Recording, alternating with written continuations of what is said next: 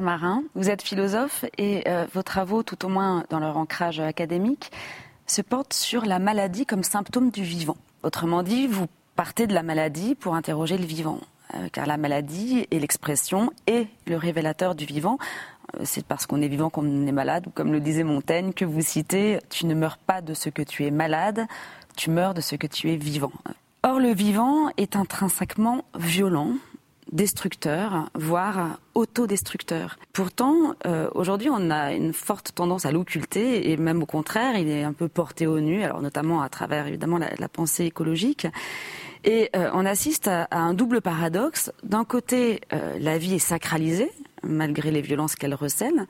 Et de l'autre, la santé est sacralisée également, euh, comme si elle était justement le synonyme de la vie, comme si la maladie devait être reléguée dans l'ombre et dans les hôpitaux. Alors pourquoi la santé est-elle devenue une maladie obsessionnelle, pour reprendre l'expression de Georges Canguilhem? Alors c'est vrai que notre, notre rapport à la maladie et à sa visibilité a changé. Euh, c'est lié notamment, euh, évidemment, aux progrès médicaux, mais aussi euh, sans doute au changement des structures familiales, où on est moins, moins proche de ceux qui vieillissent, de ceux qu'on voit malades. Donc la maladie, et c'est notre luxe, est devenue une forme de, de, moments qu'on identifie peut-être à, la fin de la vie. Euh, on a d'une certaine manière un peu, on s'est défamiliarisé de la maladie alors qu'elle reste toujours très fréquente, qu'on souffre de nouvelles maladies qui sont liées à, notre mode de vie. Et, et, en ce sens, je crois que la période du, confinement ou du Covid a été assez révélatrice parce que on s'est rendu compte de tous ceux qui étaient malades euh, sans le dire, de tous ceux pour qui la maladie est invisible, de toutes ces vulnérabilités. Et on a vu à quel point, oui, les êtres vivants sont vulnérables et que euh, la dynamique de la vie, c'est d'être créatrice, hein, euh, mais aussi d'être destructrice ou d'être une épreuve pour le sujet. Être vivant, c'est aussi éprouvant. Et pourquoi on l'occulte ça? Parce que c'est euh, quelque chose qui est angoissant. Euh, tout simplement, c'est notre manière de nous divertir de ce qui fait partie de, notre finitude, d'être sensible et donc d'être potentiellement euh, touché par la douleur, par la destruction ou l'amoindrissement du corps. Donc c'est un oubli qui est lié au divertissement, au sens pascalien du terme, mais c'est aussi une occultation qui est liée finalement à la civilisation contemporaine. C'est ce que vous disiez, on la voit plus, la maladie, on la voit plus, la mort. Elle n'est plus visible au sens où euh, dans l'espace public, euh, on pourrait, ou même à l'intérieur de la maisonnée, on pourrait la, rendre visible. Comment faire pour renouer avec cette évidence de la maladie sans non plus sombrer dans une forme de, tristesse ou, de nihilisme ou je ne sais quoi? Alors je crois que les choses changent un peu, d'abord parce que les, patients deviennent visibles, parce qu'on reconnaît aussi la valeur de leur expérience. Euh, euh, ça devient de plus en plus banal de parler de sa maladie, de révéler la maladie dont on souffre. Donc il y a peut-être quelque chose euh, qui est en train de se transformer. il y a juste un biais qui me semble inquiétant, c'est quand la maladie devient, fait de nous une espèce de héros Mm. ou euh, quand elle devient euh, le centre même de notre existence. Euh, là, c'est un, biais qu'on voit par exemple dans le vocabulaire qui est parfois utilisé dans. c'est très clair aux États-Unis. On, va parler de combattants, on va parler de guerre contre la maladie. toutes ces métaphores, elles passent à côté, je crois, de ce que c'est que l'expérience de la maladie. C'est aussi reconnaître euh, qu'on est affaibli, euh, qu'on est vulnérable, euh, qu'on dépend des autres, et c'est pas une humiliation d'être dans une relation de dépendance ou d'interdépendance.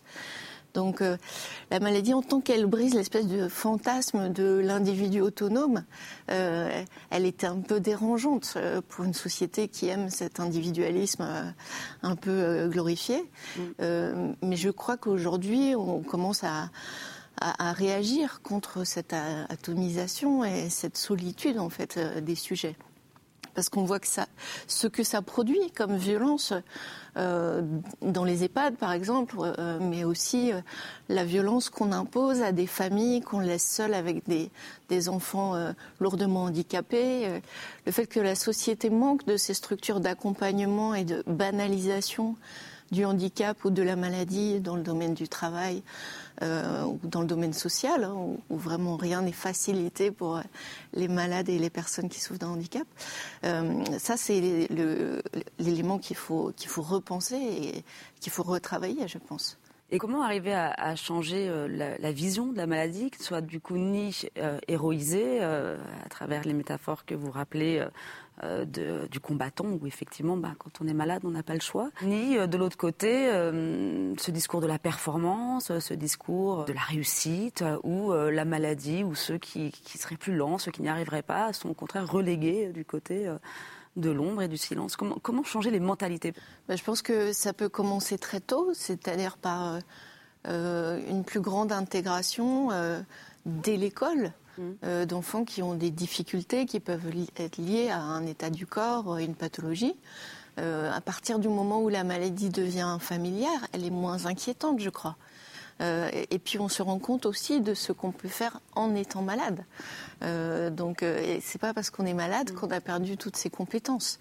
Donc en ce sens-là, il y a, peut-être aussi une, une, méconnaissance qui qui peut être travailler dans des, lieux de sociabilité. Et je pense que dès l'enfance, hein, euh, on voit bien que des enfants qui sont habitués à jouer avec euh, des, enfants porteurs de handicap, euh, ils, vont s'adapter quand il le faut, ils vont être assez solidaires, plutôt généreux, sans idéaliser les choses. Mais mm. ça peut très bien fonctionner si on a des bâtiments adaptés, et, ce qui est un vrai problème quand même aujourd'hui. Et si on a aussi euh, un personnel qui est euh, rassuré et qui est, un peu formé à, comprendre et à accepter les différences que les, enfants malades ou les adolescents ou les salariés euh, de l'entreprise peuvent, les différences dont ils peuvent souffrir. Alors la politique, la formation, l'éducation, mais également le rôle de la philosophie, puisque la philosophie s'est toujours intéressée aux soins, aux soins de l'âme, tout au moins. Euh, elle a un peu relégué la question euh, de la maladie euh, à d'autres disciplines et c'est peut-être la médecine qui s'en est emparée évidemment avec le plus de légitimité, mais ça pose également un problème. que peut la philosophie aujourd'hui? Comment, comment peut-elle réintervenir dans, dans ce débat et comment peut-elle reprendre un peu du terrain sur la médecine? Je crois que c'est une question de dialogue avec la médecine. et ce, dialogue, on en voit la fécondité par exemple, quand on, lit les textes de Canguilhem, qui était à la fois philosophe et médecin, euh, et qui, pose finalement un peu les bases d'une philosophie du soin déjà euh, dans son analyse, c'est aussi à la psychologie ou à la psychanalyse que la philosophie du soin va emprunter. Donc, euh, elle se nourrit à la fois d'une philosophie du corps, euh, qu'on trouve dans la phénoménologie au XXe siècle, mais qui s'enracine en fait euh, sans doute euh, plus en, avant dans l'histoire de, la philosophie. Le, souci du corps, finalement, il est déjà chez Montaigne, que vous citiez tout à l'heure. et là où, la philosophie a un rôle à jouer, c'est dans l'identification des vécus douloureux, c'est-à-dire dans le fait d'ajouter un souci de la subjectivité du sujet, de la personne, euh, dans euh, le soin médical et le soin n'étant pas réduit à, la thérapie.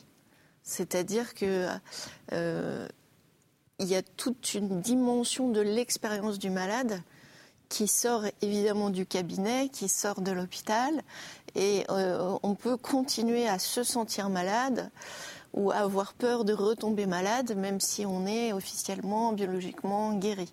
Mm. Donc euh, le vécu de la maladie, en fait, est dans la mesure où il s'étend bien au-delà euh, des sphères où il est traité, il interroge nécessairement, euh, et c'est là que la philosophie a un rôle à jouer, l'identité du sujet, la manière dont l'épreuve de la maladie le transforme, voire parfois le, détruit ou le démolit. Euh, euh, on emploie parfois le terme d'effondrement, et je pense que ça correspond à un vécu subjectif très fort.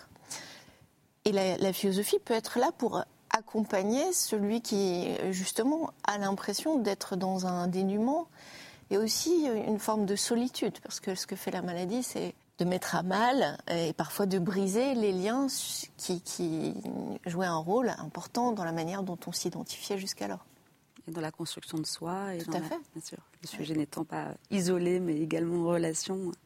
Alors, vous, vous, montrez bien les ambivalences à la fois de la vie, qui porte en elle euh, une violence, mais également justement du soin. On a parlé là, du care, de la philosophie du soin, qui, euh, qui prend une, une, importance de plus en plus considérable, et à juste titre aujourd'hui. Néanmoins, vous montrez aussi que le soin peut euh, receler une forme de violence. Est-ce qu'on peut parler de cette tension en fait qui est inhérente au soin? Oui, il y a, nécessairement dans, dans les, techniques thérapeutiques euh, des, gestes euh, qui font violence, euh, qui sont une forme de, violation de l'intégrité ou la sacralité intime du, corps. donc il y a des violences qui sont sans doute nécessaires. et les médecins ont ce droit, c'est ce que dit Paul Valéry dans son discours chirurgien, les médecins ont le droit de faire ce que aucun d'entre nous n'a le droit de faire, c'est-à-dire ouvrir un corps. Euh, et ce, geste-là, euh, il prend euh, aussi un sens violent s'il est mal accompagné. la mise à nu du patient, au sens littéral comme au sens symbolique, puisque quand on, est soigné, ben, on est amené à, raconter des choses de soi qui peuvent être très intimes. Euh, cette, mise à nu, elle peut être vécue comme humiliante. Il y a des gestes très simples où il y a même des objets très banals qui peuvent être euh, ressentis comme, humiliants, des positions. Euh, le simple fait d'être, de ne pas être à la hauteur du patient, c'est-à-dire de le regarder de haut quand il est allongé sur son lit. Donc, il y a des, des violences qui sont parfois absolument pas conscientes, je crois, euh, qui ne sont pas volontaires. On met entre parenthèses euh, l'idée d'un sadisme qui, existe dans toutes les mm. professions et qui existe aussi ici, mais en dehors de ça, euh, il y a des vécus, des ressentis de violence qui sans doute pourraient disparaître quand on réfléchit en se plaçant dans la peau du, du patient. Et c'est ce qui se passe dans certaines facs de médecine, où les étudiants en médecine, en fait, sont confrontés à des, des équivalents de jeux de rôle avec des acteurs euh, de théâtre qui finalement les mettent un peu face à des situations où malgré eux, euh, ils pourraient, les étudiants en médecine, finalement euh, dire quelque chose de violent ou d'agressif. et, c'est tout ce qui est pensé en, ce moment. la question de l'annonce, comment on annonce une, pathologie sévère ou une, une, maladie avec laquelle il faudra vivre toute sa vie tous ces éléments-là de langage, de, langage corporel, euh, de relations euh, et d'endroit aussi. Euh, à quel endroit ça se passe, avec qui, à quel moment. Mm. Est-ce qu'il ne faut pas répéter des choses qui ne seront pas comprises parce qu'on est sidéré par le diagnostic qui vient d'être énoncé Donc tout ça, ça mérite d'être réfléchi pour que l'approche médicale soit aussi une approche de soins une approche globale.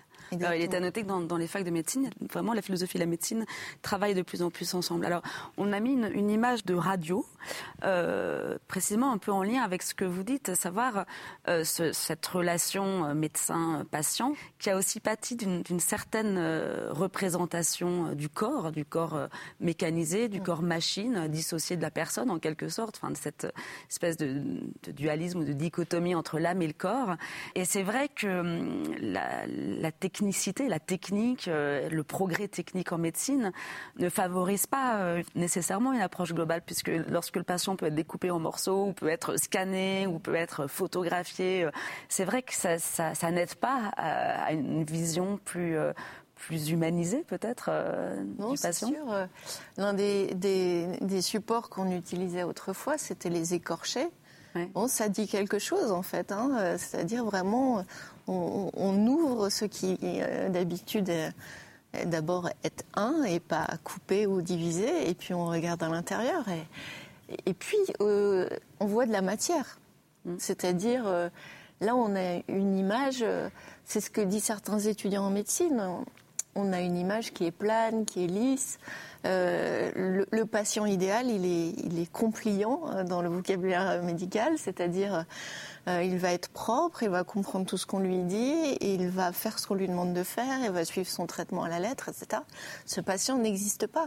Mm. Donc les images, en fait, elles faussent la relation, euh, à la fois, euh, elles, font, elles font écran d'une certaine manière. Euh, on passe par les images avant d'atteindre le, patient. et, c'est pour ça que je, crois que il faut que une relation qui soit humaine et humanisante doit être préalable à la confrontation de l'image. Mais la logique d'un temps de plus en plus accéléré, la logique de la rentabilité à l'hôpital, qui est une pure aberration, euh, font que effectivement ce temps-là, euh, qui est du temps euh, de l'écoute du patient et de son ressenti, souvent est réduit parce qu'on va aller plus rapidement vers le geste technique qui lui aussi est nécessaire, mais qui ne prendra sens pour le patient que s'il est un peu accompagné et expliqué. La technique et le progrès technique vont même jusqu'à favoriser un imaginaire transhumaniste qui va complètement à l'opposé de ce que de ce que vous développez là. Euh, l'idée d'un homme qui serait euh, réellement augmenté, mais augmenté non pas par son humanité ou, ou son, son cœur ou sa ou sa compassion ou que sais-je, mais par la technique, quoi. Oui, mais je crois que euh, une lecture un peu réaliste de du moment présent, c'est de, voir qu'il faut que l'homme soit simplifié et pas augmenté. Qu'il va falloir euh, réduire euh, nos besoins, nos habitudes, nos manières de vivre. Euh, et que ce, délire du, toujours plus, cette démesure, ça, on pourrait dire, cette hubris de, la technique avec tous les fantasmes de, de, puissance et d'éternité ou de quasi-éternité ou de jeunesse que le transhumanisme véhicule, euh, ces, idées, elles sont déjà obsolètes, elles sont mm. complètement déconnectées euh, de, la vie qui doit devenir la nôtre, c'est-à-dire euh, avec un retour à des éléments sans doute plus modestes, mm. plus vivants, plus biologiques. et en ce sens, j'ai l'impression que ces modèles ne fonctionne plus que pour ceux qui sont déjà hors sol d'une certaine manière. Passer de l'autre côté. Mais juste pour revenir deux secondes à, l'action de l'image, je crois que c'est intéressant justement cette, cette médiation par l'image pour se découvrir euh, soi-même. Enfin, c'est un soi un peu particulier puisque c'est un soi matériel, quoi, en quelque sorte. Au fond, euh, est-ce qu'on ne peut pas étendre cette, euh, cette idée au-delà même de l'hôpital, à savoir qu'on a besoin aujourd'hui de l'image pour pour attester d'une forme de réalité? Je sais pas, on a besoin de se prendre en selfie pour, euh, pour se rendre compte qu'on a vécu quelque chose au lieu d'être dans une forme d'immédiateté euh, ou de présence à soi-même. Est-ce que c'est pas quelque chose de global et qui ne touche pas seulement l'hôpital?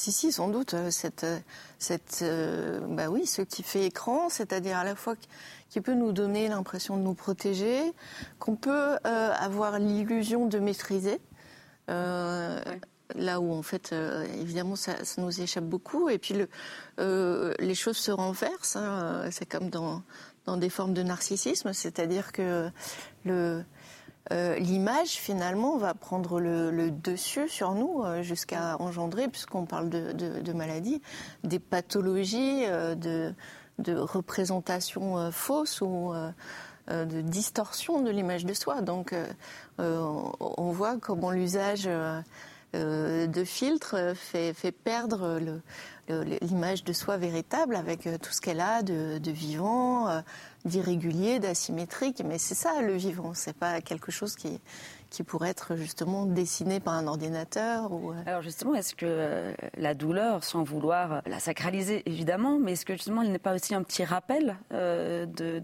cette question du vivant? euh, qui n'est pas exportable vers euh, uniquement une, euh, une, mise en image ou, je sais pas, ou une perfection par la chirurgie esthétique ou je sais pas, mais enfin l'idée que la, douleur finalement nous ramène à la vulnérabilité à notre corps propre. Oui, elle est, elle est un, un signe de justement cette cette corporalité du sujet, de sa sensibilité.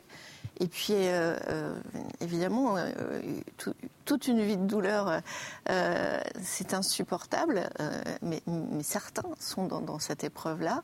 Mais la douleur, c'est aussi le contraste. Enfin, il y a aussi cette idée-là qu'il y a, y, a, y a, des douleurs qui sont heureuses. Euh, si j'ai couru un marathon, euh, hypothèse assez fictive, euh, oui, je vais souffrir. Mais euh, dans cette douleur, il y a aussi parfois, de la même manière qu'il y a une bonne fatigue, une fatigue heureuse, comme dit Merleau-Ponty, il y a aussi une, une douleur que je surmonte parce qu'elle s'inscrit dans un but qui est le mien. Si je fais de la danse classique, je vais éprouver des douleurs assez fortes à cause des postures, des positions, etc mais la douleur qui est subie, euh, qui est infligée, qui s'inscrit pas dans un but qui la dépasse, euh, elle, est vaine et, elle est insupportable pour cela. Elle est scandaleuse. Elle est tout à fait scandaleuse. Alors on a, on a un autoportrait de Zoran Mujic qui, lui, a connu la douleur, mm. pour le coup, et qui l'a peint de manière merveilleuse, mais il n'y a pas que ça qu'on voit dans ces, dans ces tableaux. Je crois que c'est un, peintre que vous affectionnez. Oui, tout à fait. Et ce qui est intéressant, pour faire le lien avec euh, la radio précédente, c'est qu'il peint aussi euh, euh, des, cadavres dans les camps de concentration. Et, quand on est loin du tableau et qu'on ne sait pas, euh, ça a l'air effectivement d'être de la matière. ça a l'air d'être des bouts de bois dépouillés, blanchis, avec en arrière-fond vaguement une forêt. et donc il y a cette réification en fait du corps qui est aussi la marque des, des bourreaux qui ne, ne respecte pas la sacralité du, corps du défunt, qui ne l'enterre pas, mais juste qui l'entasse. Donc euh, réduire un, homme à la matérialité de son corps, c'est aussi ce que font euh, les, pires idéologies.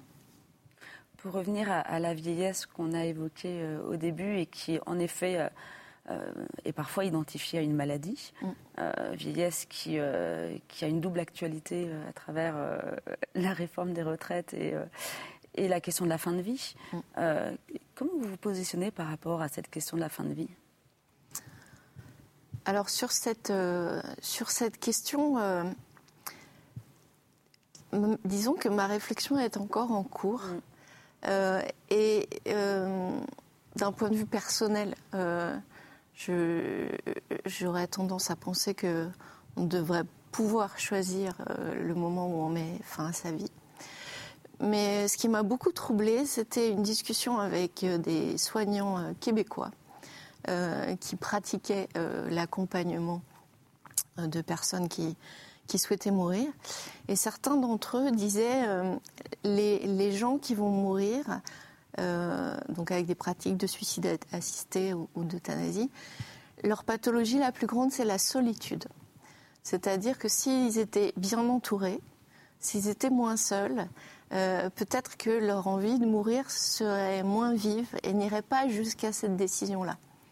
Donc, je pense qu'il faut, il faut, bien distinguer en fait euh, dans la manière dont on aborde euh, la possibilité de, cet accompagnement. Ça peut être un soin, un soin presque simplement humain, parce que la situation dans laquelle se trouve le, patient est insupportable, intolérable, invivable au sens propre du terme, en termes de souffrance euh, psychique et physique. Et dans ce cas, euh, ça peut être un geste humain de mettre fin à ces souffrances. Et, par ailleurs, euh, il faut comprendre en fait si dans sa souffrance il n'y a pas des choses qui sont encore de notre ressort et qui pourraient diminuer cette, envie de, de, mettre fin à sa vie. Alors, pour parler de choses un, petit peu plus gaies, on parle de la faim, mais bon, la faim, c'est un sujet euh, de grande importance hein, et en effet qui convoque toutes les dimensions hein, politiques, médicales, affectives. Euh, vous parlez de solitude, qui est l'un des grands mots de notre, de notre société. Évoquons plutôt les débuts, puisque vous avez écrit un livre qui, euh, qui traite des débuts. Racontez-nous quelques débuts joyeux. Quelques débuts, bah, c'est le la naissance, par exemple, c'est le début de quelque chose qui sera à la fois très joyeux et très douloureux aussi. Douloureux, euh, épuisant, euh, mais euh, ce qui m'a intéressé dans cette question des débuts, c'est l'intensité. C'est, il me semble que si on a la nostalgie des débuts, c'est parce qu'il y a quelque chose dans l'intensité du sentiment de vivre qui est quelque chose qui nous ranime. c'est euh, le, retour d'un élan, euh, c'est une forme de ponctuation ou de rythme de l'existence. Donc quand quelque chose débute, que ce soit la vie d'un enfant, que ce soit une nouvelle relation, qu'on s'adonne à une nouvelle activité, euh, quelle qu'elle soit, il y, a, quelque chose de ce retour de l'élan que je trouve toujours à la fois émouvant et surprenant, y compris quand on pense que ça n'arrivera plus. Donc en fait, la question des débuts, elle, croise aussi des thématiques qui sont parfois tragiques. Comment on, peut connaître de nouveaux débuts alors qu'on a pu croire, à cause de son âge, à cause de la catastrophe euh, euh, qu'on vient de, vivre, que jamais on retrouvera cet élan, euh, ce désir d'être en vie, de nouer des liens, ce sentiment amoureux avec cette intensité. Donc il y a quelque chose de toujours un peu miraculeux dans le fait de, de revenir à la vie quand on a l'impression de d'en être radicalement sorti. Merci Claire Marin pour ces derniers mots qui, euh, qui nous donnent de l'espoir. Merci.